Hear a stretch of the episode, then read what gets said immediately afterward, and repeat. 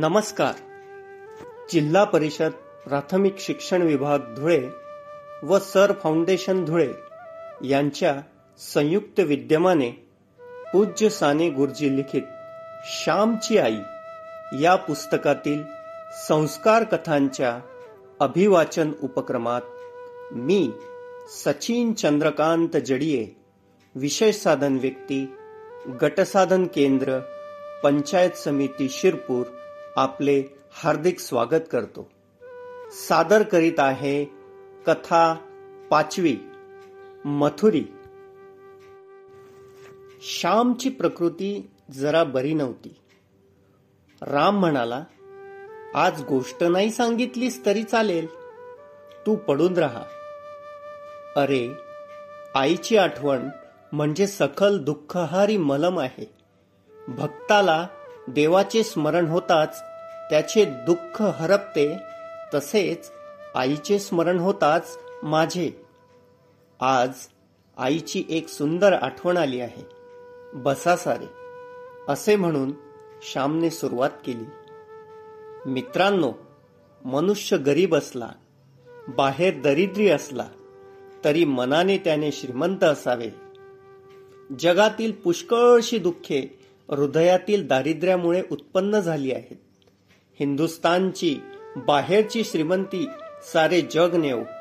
परंतु भारतीय हृदयातील थोर व अतूट संपत्ती कोणी न नेव म्हणजे झाले. आमच्या घरी मथुरी म्हणून एक कानपिण होती. कोकणात घरोघर वाहीन पुरलेले असते. घरी भात असते. हे भात कांडून तांदूळ करावे लागतात. हे काम करण्यास येणाऱ्या बायकांना कानपिणी म्हणतात. घरोघरच्या कानपिणी ठरलेल्या असतात. व वंश परंपरा कांडपाचे काम करावयास त्या येतात.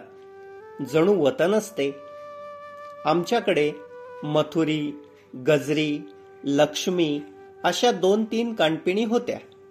मथुरीचा मुलगा शिवराम हा आमच्याकडे काम करावयास होता. तो लहान होता. दहा बारा वर्षाचा असेल. मथुरी उन्हाळ्याच्या दिवसात आम्हास पिकलेली करवंदे अळू वगैरे आणून द्यायची. पिकलेली काळीभोर करवंदे म्हणजे गरीब कोकणातील द्राक्षस्ती. अळू सुद्धा गोड फळ आहे. त्याचा रंग तपकिरी असतो. आत जाड बिया असतात. मथुरीच्या घरीच आळवाचे झाड होते. व त्यावरचे अळू फार गोड असत. गरीब माणसे नेहमी कृतज्ञ असतात. कधी पानफूल देऊन कधी फळ देऊन ती कृतज्ञता प्रकट करतात. कृतज्ञता बुद्धीसारखी थोर व सुंदर वस्तू या पृथ्वीवर अन्य नाही. का ग गजरे. आज मथुरी नाही आली वाटतं कांडायला? ही दुसरी कोण आली? आईने विचारले. गजरी म्हणाली मथुरीला ताप आला आहे. मथुरीने या चंद्रीला पाठवले आहे.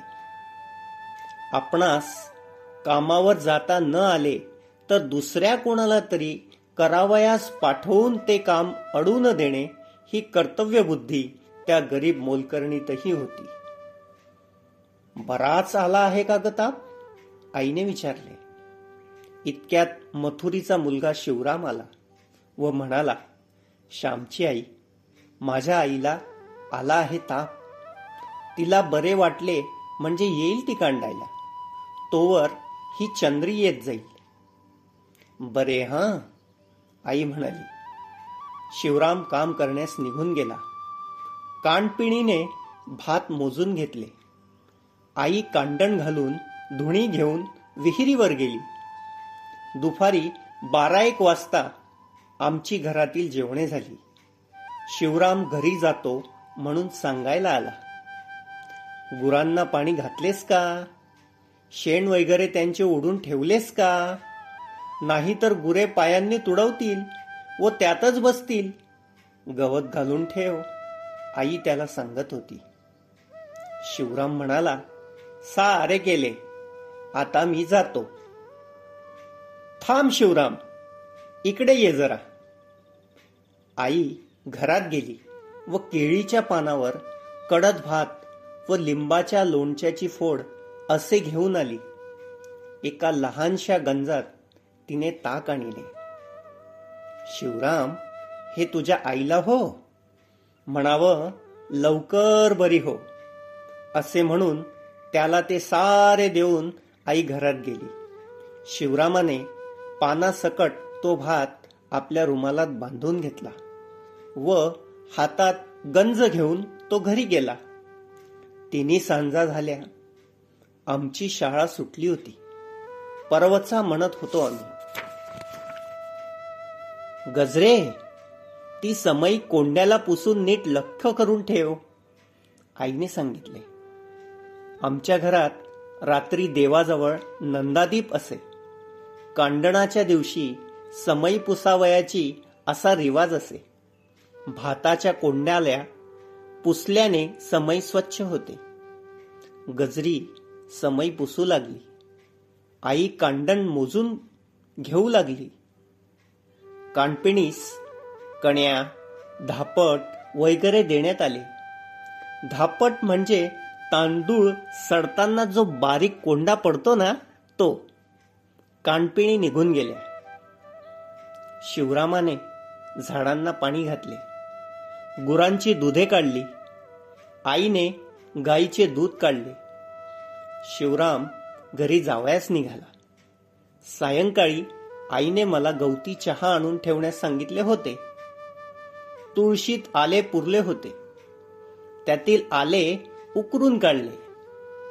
आई शिवरामाला म्हणाली शिवराम हा गवती चहा घेऊन जा. हा आल्याचा तुकडा घे. घरी काढा करा. त्यात चार धने व पिंपळाचे पान टाका व कढत कढत आईला द्या. मग पांघरून घाला. म्हणजे घाम येईल व मोकळी होईल. थांब हो दोन खडी साखरेचे खडे पण देते. असे म्हणून आई घरात गेली व खडी साखर घेऊन आली. शिवराम सारे घेऊन निघाला. मथुरेने शिवरामाला विचारले शिवरामा हे कोणी दिले? शिवराम म्हणाला श्यामच्या आईने. मथुरी म्हणाली देव माणूस आहे माऊली साऱ्यांची काळजी आहे तिला. मथुरीने रात्री तो गवती चहा घेतला. तरी तिला घाम आला नाही. तिचा ताप निघाला नाही. सकाळी शिवराम पुन्हा कामावर आला. शिवराम तुझ्या आईचे कसे आहे? आईने विचारले कपाळ लई दुखते सारखे ठणकते. अक्षी कपाळाला हात लावून बसली आहे. रात्री झोप बी नाही.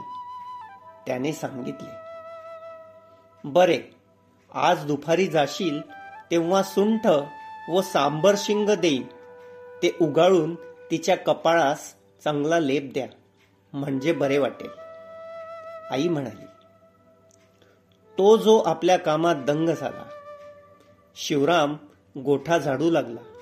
शेणाच्या गोवऱ्या घालू लागला. आई भाजी वगैरे चिरू लागली. दोन प्रहरे झाले. शिवराम आदल्या दिवसाप्रमाणे आंब्या एवढा भात लोणच्याची फोड घेऊन निघाला. सुंठ व सांबर शिंग आईने त्यांच्याजवळ दिले. सांबराचे शिंग औषधी असते असे म्हणतात. सुंठ वेखंड सांबरशिंग यांचा ओढा कपाळाला दिला तर डोके दुखणे राहते. इतरही कोठे दुखत असेल तर याचा लेप देतात. काही दिवसांनी मथुरी बरी झाली. ती फारच खंगली होती. अशक्त झाली होती. परंतु ती कामावर येऊ लागली. पंधरावीस दिवस ती कामावर आली नव्हती. ती कांडावयाला आलेली पाहून आई म्हणाली मथुरे किती ग वाळलीस तू? कांडण होईल का तुझ्याकडून? मथुरी म्हणाली बसत उठत करू कांडण. इतके दिवस अंथरुणावर पडून खाल्ले. पुरे आता. हेंडती फिरती आता झाली आहे. चार दिवसांनी होईल धडधाकट. आई तुमची माया असली म्हणजे काय उणे आहे आम्हाला? आई म्हणाली अगं सारी देवाची कृपा. आम्ही किती एकमेकांना पुरणार? बरे पण मुलांचा भात झाला आहे. तूही चार घास खा. त्यांच्याबरोबर. म्हणजे कांडायला जरा शक्ती येईल. दुपारी आज येथेच जेव पोटभर ऐकलेस ना? त्या दिवशी आमच्याबरोबर मथुरीही सकाळची जेवली. मथुरीच्या तोंडावर त्यावेळेस केवढी कृतज्ञता होती. ती मथुरी आता म्हातारी झाली आहे. मी एखाद्या वेळेस कोकणात गेलो तर मथुरीला भेटावयाला जातो. तिच्या तोंडावर सुरकुत्या पडल्या आहेत. तरीही एक प्रकारची प्रसन्नता व वत्सलता तिच्या तोंडावर दिसते. मी जाऊन पाया पडतो. तर ती मला म्हणते अरे हे काय श्याम? तिला माझ्या आईची आठवण येते. व ती म्हणते श्याम तुझी आई असती तर तुला असा सडापटीन न राहू देती. तुला लगीन करावायला लावलं असतं तिनं. मेली बिचारी लवकर. साऱ्यांवर लोभ होता तिचा. अशी प्रेमळ व दयाळू आई मला मिळाली होती.